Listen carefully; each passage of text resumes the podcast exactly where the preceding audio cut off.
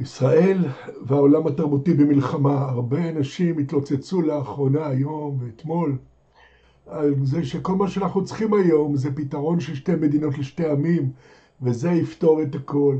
אם רק היה לנו מדינה פלסטינית והישראלים והפלסטינים היו חיים זה לצד זה בשלום.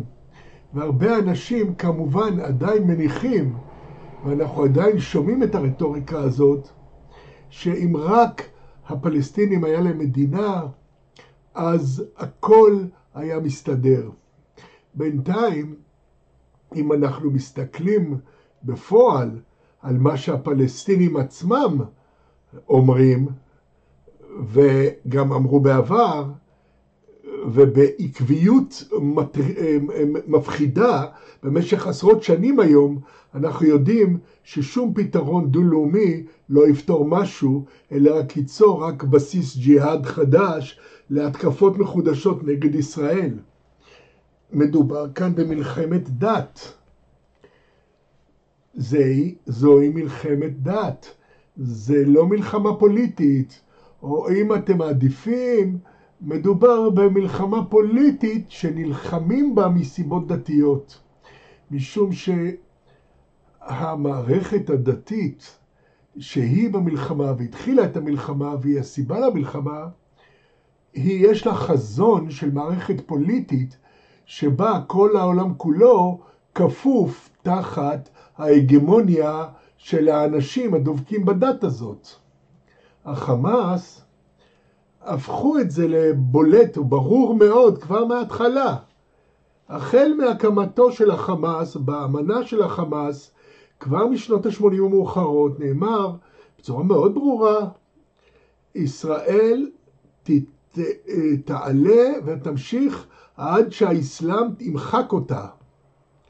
לא היה כתוב שם ישראל תעלה ותתמיד עד שאנחנו נמצא פתרון דו-מדינה של שתי מדינות, או ישראל, ישראל תמשיך ותעלה עד שנמצא אה, את הקומבינציה הנאותה של אה, ויתורים ומשא ומתן, אה, יצליחו ליצור נתיב לקראת שלום.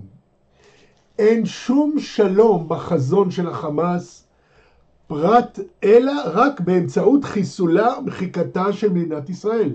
ומחיקתה של מדינת ישראל מגיעה מתוך עקרונות מוסלמיים יסודיים, עקרונות ליבה.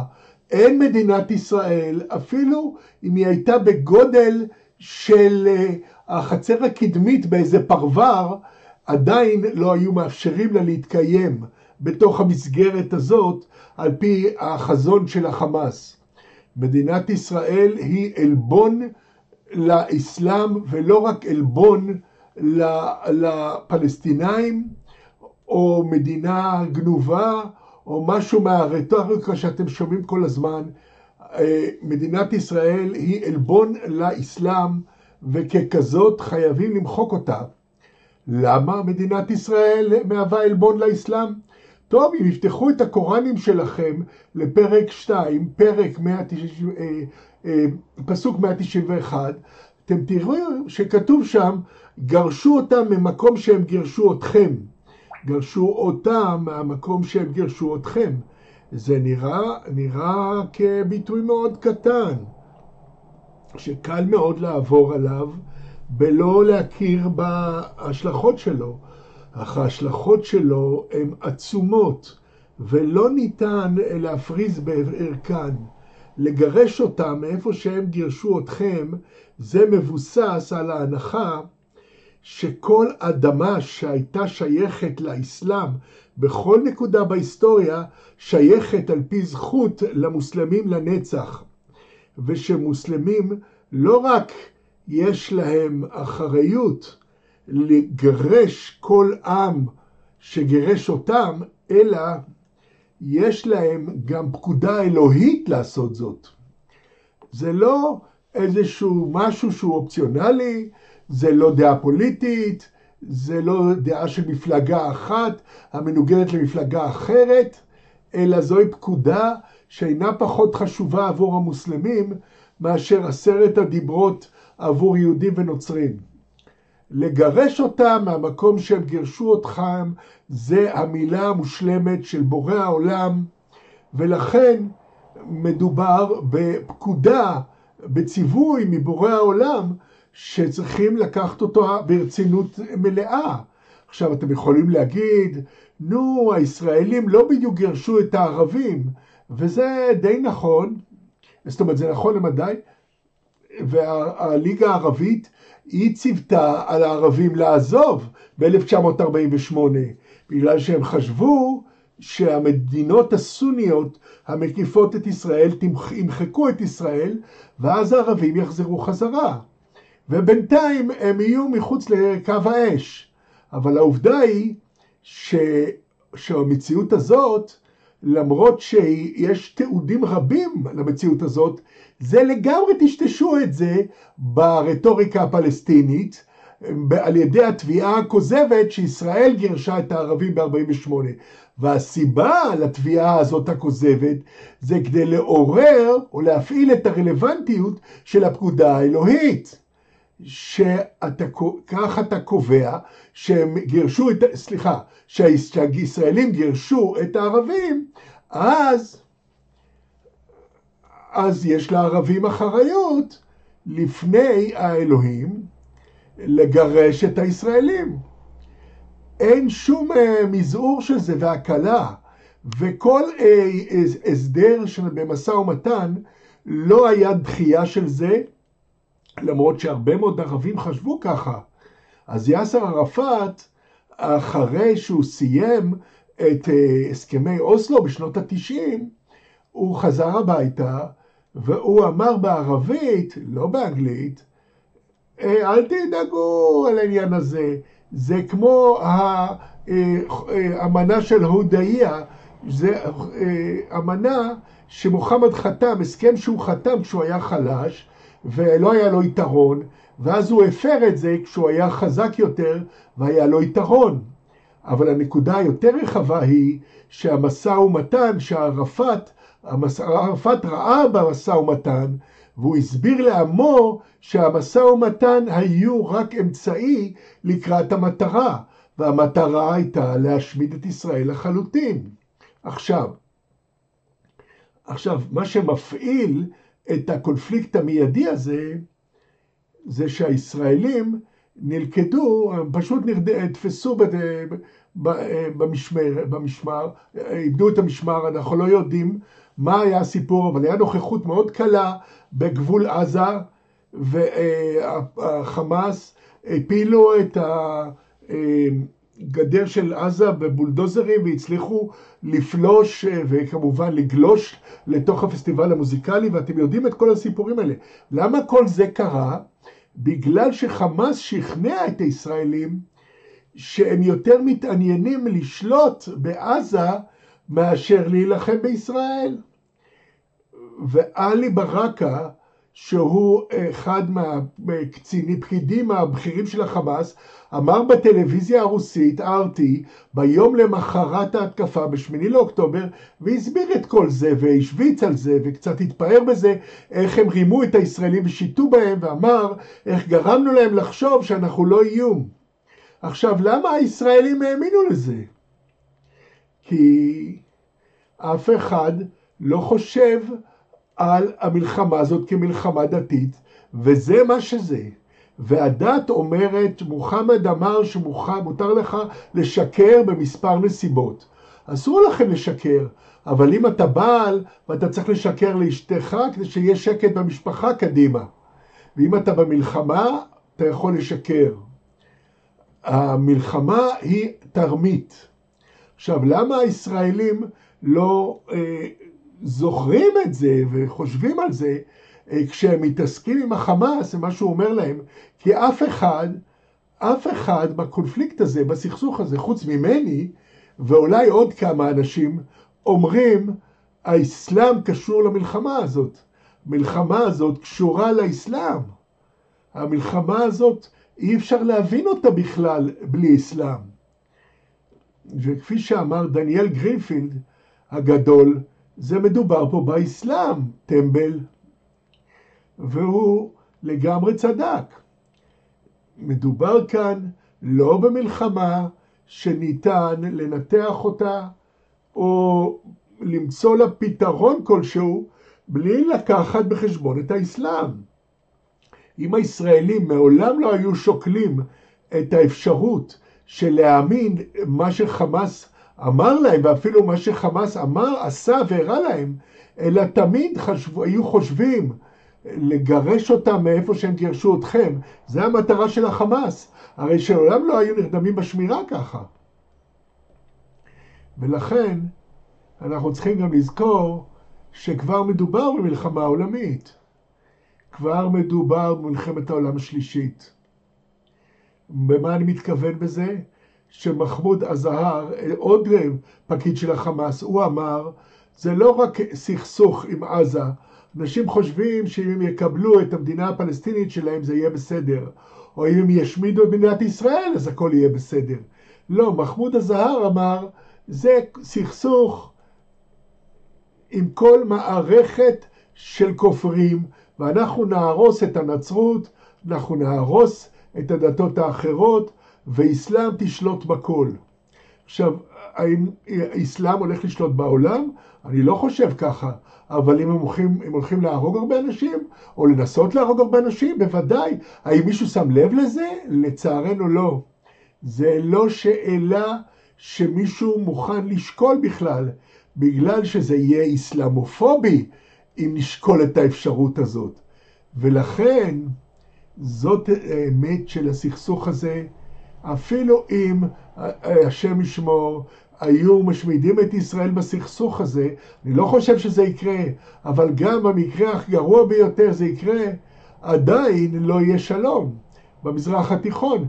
במקום זאת, אתם חיזקתם את הג'יהאדיסטים שינו נגד אירופה ונגד. אה, ארצות הברית. ובכן, זה המצב כפי שהוא עומד כרגע, והאנשים האלה פה יבהירו עוד בעניין. מחיאות כפיים. מה קרה? זה משהו שרוברט ספנצר הגדול העלה, זה משהו שלא רואים באמצעי התקשורת, אפשר לראות את זה ב-CNN, CNN, Fox News, הם ייתנו לך 24-7 כיסוי של הפרופגנדה האחרונה של החמאס, ששבעה מיליארד ילדים ישראל, פלסטינים נהרגו בשתי דקות האחרונות בפצצות ישראליות, הודות לסטטיסטיקה של משרד הבריאות של עזה ואחסון הטילים, וכמובן יהיו הרבה מאוד סרטוני וידאו. יהיו הרבה סרטונים של אה, פגיעות מהאוויר, אבל זה לא יענה על השאלה הבסיסית של העיתונאות, מה קרה שהוביל, מה קרה לפני, מה הוביל לזה, ב, בימים ושבועות לפני ההתקפות האלה, מה, במה המדיה לא מדברת, מה היא לא עוסקת. אז תן לי להגיד לכם שלא, משהו שלא תשמעו באמצעי התקשורת. עשרה ימים לפני ההתקפה, ישראל והחמאס הסכימו על הפסקת אש. שמעתם על זה באמצעי התקשורת? מצחיק. כולם, כל הפרו-חמאסים צועקים ברחובות, הפסקת אש, הפסקת אש.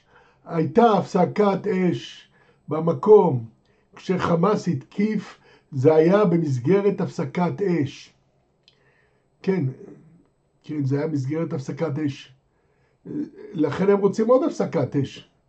כפי שרובס פלסר שוב הזכיר את אמנת חובדיה, הייתה אז הפסקת אש, וזה היה נשא ומתן עשרה ימים לפני שההתקפות עצמן התחילו. וכחלק מהפסקת האש, החמאס אה, קיבל אזור די גדול יותר, ויזות נוספות לאנשים מעזה שייכנסו לישראל, וישראל קיבלה אה, הפסקה של האלימות אה, של הפרעות על הגבול, פצצות שנזרקו על חיילים ישראלים, בלוני התלקחות שנשלחו לשדות בכמה מהקהילות שהותקפו, ואחרי המשא ומתן שניסה, במשא ומתן של קטר, המצב האסלאמי, הטרור של החמאס, הוא עכשיו נותן קטר ממשיכה כמובן אה, לשאת ולתת עבור הטרוריסטים, וכמובן שאפשר לסמוך על קטר. חמאס חזקו אל חזרו אל הגבולות, ישראל נכנסו לימים הימים הנוראים, האמינו שהכל בסדר, היה כוח קל על הגבול, מרבית המיקוד היה בגדה המערבית, משום שהיה אלימות בגדה המערבית, ועזה הייתה די שקטה במשך שנתיים, ככל שהדבר נוגע לחמאס, חמאס בנו את הקרדיביליות שלהם, את האמינות שלהם, לתת לכולם את הרושם שניתן לבטוח בהם, כדי לעמוד בהתחייבויות שלהם. כמובן שמנהיגי החמאס גם אמרו שהם תכננו את ההתקפה במשך שנתיים. במשך שנתיים האלה היה איזו מידה מסוימת של שקט, כי אלה היו השנתיים שבהם חמאס תכננה את ההתקפה. עכשיו, הנה דבר מצחיק. הביטחון, ג'ייק סליבן מהביטחון הלאומי, היה לו מאמר בירחון ענייני חוץ, שהוא תיאר את ההישגים הדיפלומטיים הגדולים שלו, ביניהם דה-אסקלציה של עזה באמצעות יצירת שלום בין חמאס וישראל. דבר המצחיק, שאם תמצאו את הגרסה המודפסת של המאמר, אתם תמצאו את המילים האלה, אבל באופן מקוון מחקו אותם במאמר, בגלל שהיועץ ג'ייק סליבן כבר לא רוצה לקחת אשראי על ההישג הדיפלומטי המדהים שלו, מפני שההישג הדיפלומטי שלו הוביל לרציחה של יותר מאלף ישראלים. זה מה שהדיפלומטיה השיגה. עכשיו, הדבר העניין הוא שהקטר פשוט משחקים את זה בדרך הזאת. עכשיו הם משחקים איתנו, משחקים איתנו פעמיים. קטר הם אלה שבהם איתם עשינו את ההסכם עם הטליבן באפגניסטן. והטליבן הסכימו להצטרף לממשלה רב-מפלגתית, וארצות הברית תיסוג מאפגניסטן. וברגע שארצות הברית התחילה לסגת מאפגניסטן, הטליבן התחילה לפגוש את אפגניסטן, מחוז אחרי מחוז, ואתם יודעים מה עשו מחלקת המדינה בארצות הברית? הם המשיכו להתעקש עד הרגע האחרון שהטליבן פשוט בונים את המנוף שלהם כדי ליצור ממשלה רב-מפלגתית. הטליבן אה, כבשו שליש מאפגניסטן, חצי מאפגניסטן. מחלקת המדינה המשיכה לשאת ולתת איתם כדי ליצור מפלגה רב-מפלגתית, ליצור ממשלה רב-מפלגתית. כמובן שקטר הצליחו לעשות את אותו דבר פעמיים בתוך אה, שנתיים. בפעם הראשונה הם הובילו לכיבוש טליב, טליבן את אפגניסטן, בפעם השנייה הם הובילו להתקפת חמאס הברוטלית ולרצח היהודים הגרוע ביותר מאז השואה. האם למדנו משהו מהניסיון הזה? ממש לא. האם למדנו משהו מהזמן שקטר אה, נתנו אירוח אה, ל mastermind של ספטמבר, 11 בספטמבר? אה, הקטארים אה, אה, רמזו לו לברוח והוא עלה על מטוס ממשלתי לפני שיכולנו לגעת בו. אנחנו לא למדנו מזה שום דבר. כי אנחנו עדיין מודים לקטר כי הם עושים איתנו משא ומתן. עכשיו בואו נחשוב על התנאים של הפסקת האש שחמאס רצתה. מה שחמאס רצו זה אזור דייג גדול יותר. מה הם עשו עם אזור הדייג הזה? הם יצאו לדייג, הם תפסו כמה דגי שמך? לא, השתמשו בזה כדי להשיק פלישה ימית לישראל. ומה לגבי הוויזות של העבודה? ב-2021 אנטוני בלינקן, מזכיר המדינה, דיבר ב J Street על לובי האנטי-ישראלי ואמר ל J Street שאחד הדברים שהוא שכנע את הישראלים לעשות כדי להיטיב את החיים בעזה זה לספק ויזות עבודה לעזתים שיבואו ויעבדו בישראל. אחרי שהחמאס השתלט על עזה, ישראל באופן לוגי סגרו את העניין בגלל שאנשים שרוצים להרוג אותך, רוצים להיכנס למדינה שלך, הם נתנו רק לאנשים להיכנס אה, לטיפול רפואי, וגם זה יותר מדי. ב-2019 וב-2021 ישראל הרחיבה באופן משמעותי את תוכנית הוויזות, את היתר העבודה. אה, בעד ל-2019 הם כבר התירו אה, כ-12 אלף, בעד 2021 כבר התירו כניסה של 19 אלף. תחת נתניהו למרבה הצער המשיכו את התוכנית הזאת והרחיבו אותה לכ-21 אלף אנשים שנכנסו מעזה. עכשיו הם מוצאים את היתרי העבודה הזאת בכל מקום בישראל עכשיו על הגופות של טרוריסטים מתים, בגלל שהטרוריסטים ידעו בדיוק מי חי בקהילות האלה, מה היו הסדרי האבטחה שלהם, אנשים שהצליחו לשרוד בקהילות האלה, אומרים שהמפגעים ידעו בדיוק איפה הם היו, כמה ילדים היו להם, ואם היה להם כלב. כל העובדי יום האלה שנכנסו לקהילות שלהם בהשראה, כל עובדי היום האלה חזרו כמחבלים והעניקו לחמאס, לחמאס את המידע איך לתקוף את הקהילות האלה ואיך לעקוף את ההגנות ואיך להרוג את כולם שם. עכשיו, האם אף אחד לא ראה שזה בא? ודאי שהם ראו שזה בא. הם פשוט פתרו את זה כבלתי אפשרי, לא יעלה על הדעת. אם אתה, אתם תחזרו לספטמבר, ותראו שבספטמבר אמצעי התקשורת מדווחים שיש מהומות על הגבול, שהחמאס מתאמן אה, בציטוט אה, התנפלות על אה, יישובים, על ישראלים, אבל כל המומחים אמרו, כולל המומחים שלנו, שהחמאס לא באמת מתכוון לזה, הם פשוט עושים את זה על מנת לשפר את המיקום שלהם, את המיקום, את, ה, את העמדה שלהם של המשא ומתן.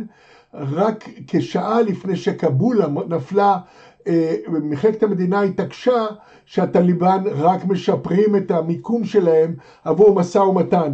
אז ראינו שחמאס עושים את זה ממש בגלוי, אבל אף אחד לא לקח את זה ברצינות, כי האמנתו שחמאס הוא פעיל שאיננו רציונלי, והם לא יעשו את זה, כפי שרוברט ספנסר אמר. באמת, זה השורשים של האסון הזה. משום שברגע שאתה מאמין שאתה יכול לפתוח במחבלים, המחבלים כבר הכינו אותך למוות. וזה העניין הקטסטרופלי פה. ואף אחד, אף אחד מהאנשים אחראים לדבר הזה, ובמיוחד במחלקת המדינה, לא לוקחים אחריות, לא רוצים לדבר על איך הם אפשרו לטרוריסטים להיכנס לישראל מעזה, לא רוצים לדבר על ההצלחות הדיפלומטיות שלהם, ולמדי הם ממשיכים להתעקש על הרעיון שיש איזשהו פתרון במשא ומתן, ודיפלומטיה יכולה לפעול עם טרוריסטים, וכמובן שאי אפשר לשאת ולתת עם טרור. יש לך עוד דקה, אוקיי. הקטסטרופה היסודית כאן היא שאנחנו ממשיכים, שמשחקים איתנו באותה דרך, בין אם מדובר בקטר או איראן, או כל. אה, המפגעים האסלאמיים השונים והמדינות שנותנות להם חמסות. אנחנו חושבים שהם רוצים את אותם הדברים שאנחנו רוצים. החמאס מקבל לשני מיליון דולר ביום אה, מרישיונות אה, עבודה אלה. וההנחה הייתה שהחמאס לא יעשה שום דבר להפריע לזה. אבל חמאס אכפת לו יותר משתי מיליון בהיתרי עבודה או באזור דייג. מה שיותר מעניין אותו זה להרוג ישראלים. כל המשא ומתן של החמאס מכוון רק לדבר אחד, דבר. אחד בלבד, וזה היכולת לפלוש לישראל ולהרוג מספר רב ככל האפשר של ישראלים. מה שראינו זה היה ביטוי של החמאס כל הזמן.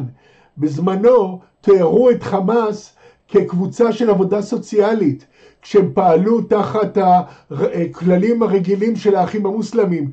ככל שנעשו יותר אלימים המשכנו לדבר על זה איך של איכשהו הם רצו סוג של פתרון משא ומתן, איך הם רצו לפתוח את עזה, הממשל של ביידן אה, לחצו על אה, ישראל לפתוח את עזה, לעכל את החיים של העזתים. הם עדיין באובססיה הזאת, להביא עזרה הומניטרית לעזה, לעזור לעזתים, וזה יהפוך אותם.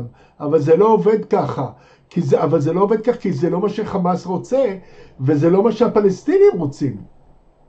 זה לא מה שאף אחד מהמפגעים האסלאמיים שאנחנו עומדים מולם רוצים. מה שהם רוצים זה ההשמדה המוחלטת של התרבות שלנו, התרבות שלנו.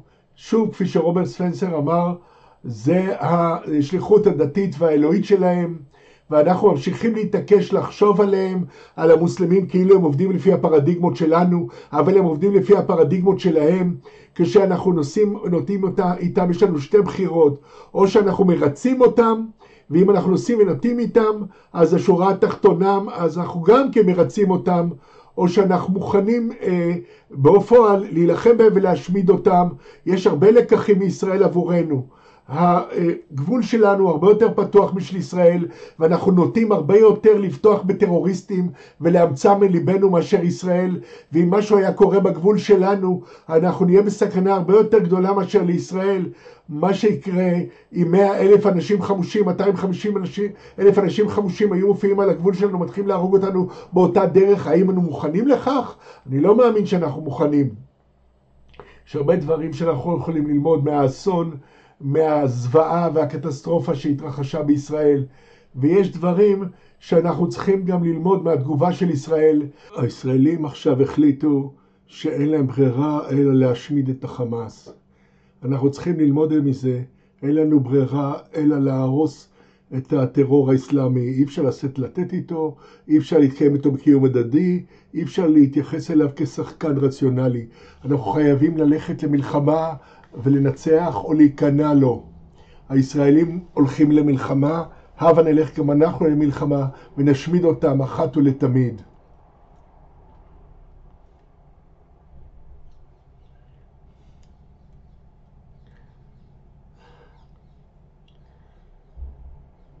ובכן, רוברט ספנסר הגדול, היה לו את העונג שהוא מתמודד עם האסלאם ודניאל אה, גרינפלד הגדול, היה לו העונג להתמודד עם ממשלת הרהב. אה, יש לי את העונג הפחות של להתמודד עם ממשלת ישראל. אני היסטוריון, ואני רגע שכתבתי ספר על נושא זה, והגשתי אותו, סליחה, הגשתי אותו בסוף ספטמבר, וזה, אני קורא לזה ניצחון ישראל ישראל, כפי שאני רואה זאת, בואו נקרא לזה הסכסוך הישראלי-פלסטיני, כך קראו לזה בעבר, הסכסוך הישראלי-פלסטיני חוזר ל-140 שנה עד 1880, ויש שלוש תקופות. התקופה הראשונה שבין 1880 עד 1948, עד להקמת מדינת ישראל, שבמהלכה קהילה היהודית הייתה חלשה אבל חמכה חמה מאוד, כל כך חכמה שב-1948 היה ביכולתה לנצח אה, שש צבאות ערב עם מעט מאוד משאבים. בין 1948 ל-73, במשך 25 שנים, הישראלים התמודדו עם המדינות הערביות, הפלסטינים לא נחשבו באותה נקודה, מדינות ערביות, מצרים, ירדן, סוריה, והם הצליחו היטב, היה להם משאבים טובים, והם ניצלו את המשאבים עד הסוף.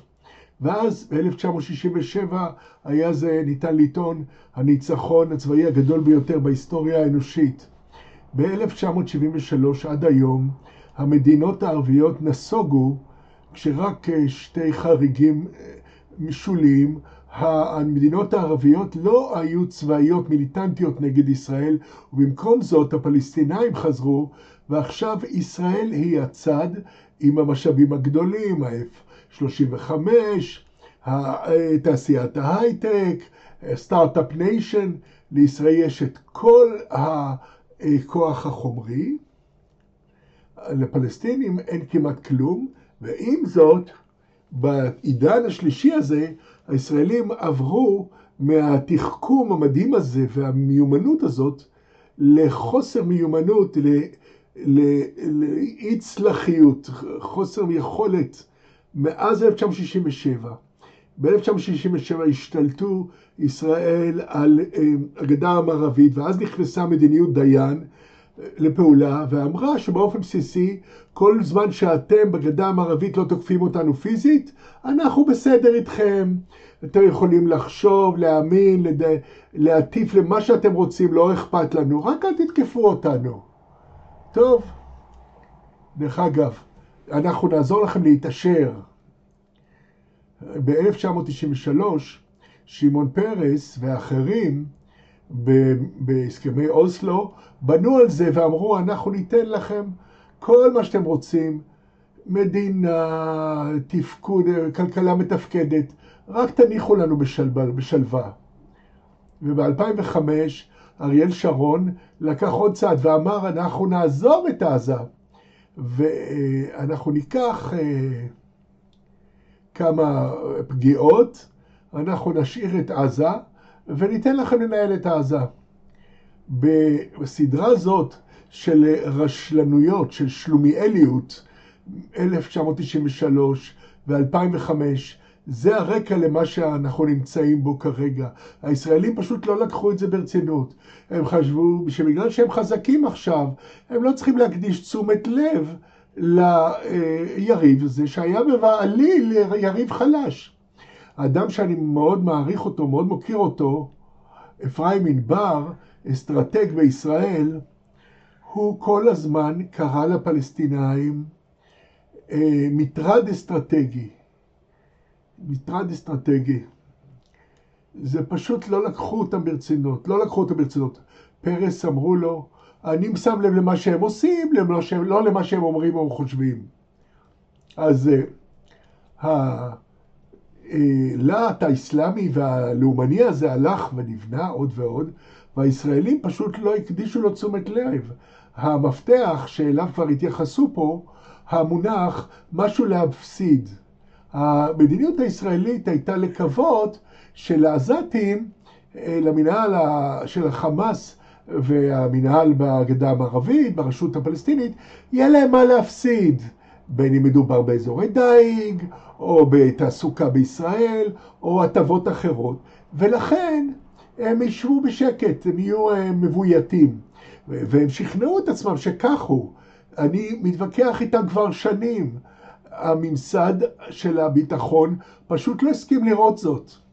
הם, אה, יש להם איזו קונספציה, הקונספציה הייתה, תעשירו אותם, תרגיעו אותם, והם, אה, תרצו אותם, תפייסו אותם, ובסוף הם, הם, אה, יהיה בסדר, הם יתפייסו. עכשיו השאלה היא מה עוד יקרה, מה הדבר הבא. ברור שחמאס חייבים לעקור אותו, חייבים להשמיד אותו. זה יהיה קשה. אה, ובאופן ברור, אחרי זה, ואולי אה, אתם תחלקו עליי, חברי הפאנל, בעניין זה, ברור שאחר כך לא יעזור אה, כיבוש ישראלי של עזה, וודאי שזה לא הרשות הפלסטינית, שהיא גרועה בדיוק כמו החמאס, והרבה יותר חלשה מהחמאס, והם לא יכולים להשתלט על עזה. גם אה, איזושהי שליחות בינלאומית שמשתלטת שם לא תעזור. זה גם לא לקחת את המדינות הערביות שהשתלטו שם. מצרים לא רוצה את זה. אני מאמין שיש משהו חיובי שיכול לצאת מכל זה, מהטרגדיה הזאת, והוא הדבר הבא. מאז 2008, מאז דצמבר 2008, במשך כמעט 15 שנה, האוכלוסייה בעזה שימשה באופן ייחודי. כולנו מכירים את הרעיון של בשר תותחים, של, של חיילים עניים שלא הכינו אותם ושלחו אותם, למשל בבקות, בחמות באוקרניה, אה, המגויסים מהאסירים של וגנר, שפשוט זרקו אותם לקרב, לא אכפת היה לאף אחד לכמה ימותו. הדבר נפוץ מאוד באופן היסטורי. מה שחמאס עשה זה משהו ייחודי ככל הידוע לי, וזה להשתמש באוכלוסייה שלו לא כדי להילחם בשדה הקרב, אלא לסבול אה, צער, לסבול אה, הפצצות, לסבול פציעות, לסבול רעב, לסבול מוות, וכל פעם שזה קורה, החמאס, הגדולה של החמאס עולה, האנשים יוצאים לרחובות ובקמפוסים, וחמאס זוכה לכסף מהתומכים שלו, והוא מקבל את האישור של המפקחים האיראנים בטהרן, ולכן האוכלוסייה של גזה, של עזה, במשך 15 שנים נתונה להרס ולמוות למטרות של חמאס. חמאס לא מתעניין באוכלוסייה שלו, חוץ מלהשתמש באוכלוסייה הזו לקדם את היעד שלה, יעדי שלה, של השמדת ישראל. ואוכלוסייה זו, אני מאמין, שמהלך 15 שנה האוכלוסייה הזאת השתנתה. לא האוכלוסייה בגדה המערבית. בגדה המערבית הם נשארים רדיקליים, אבל האוכלוסייה בגדה המערבית, אה, לא, הוא התכוון לעזה. בעזה הם פשוט נסוגו, ולכן הישראלים, יש להם הזדמנות. אני חושב שהוא עשה טעות, הוא אמר הגדה המערבית במקום עזה. אבל בעזה הוא אומר שעכשיו יש להם הזדמנות לעבוד עם עזה, להקים כוח משטרתי, להקים מנהל ולנהל את, הד... את המקום במקום סביר. לא בדרך נפלאה, לא מדבר על דמוקרטיה, לא מדבר על ידידות לישראל, אלא רק דרך הוגנת, במובן שמצרים וירדן, ששניהם נשלטים על ידי דיקטטורים רשלניים חסרי כישרון, הם מקומות סבירים, הם לא שולחים טילים לישראל, הם לא שולחים רוצחים ל... לישראל לפגוע, אלא הם חיים בשקט אחד לצד השני, לצד ישראל. אני חושב שלישראלים יש סיכוי לבנות קאדר של אה, עזתים שאיתם יוכלו לעבוד, לא מדינה, לא משהו גרנדיוזי, אבל משהו סביר. זה דרך אגב מה שמציע גם בין החמאס, אה, הנסיך הירוק. ובסופו של דבר יכול לקרות משהו דומה גם בגדה המערבית. אולי משהו יצא טוב מזה, אבל הישראלים כל כך שלומיאלים, כל כך חסרי כישרון, ומה שראינו ב-20 הימים האחרונים, הם ממשיכים בחוסר הכישרון הזה, אין להם שום תוכנית להשתלט על גזה. למה זה לוקח כל כך הרבה זמן? אני מקווה שהם יזדעזו לכדי מיומנות, לכדי זה שהם יפסיקו להיות שלומיאלים, אבל לצערי אני לא יכול לסמוך על זה.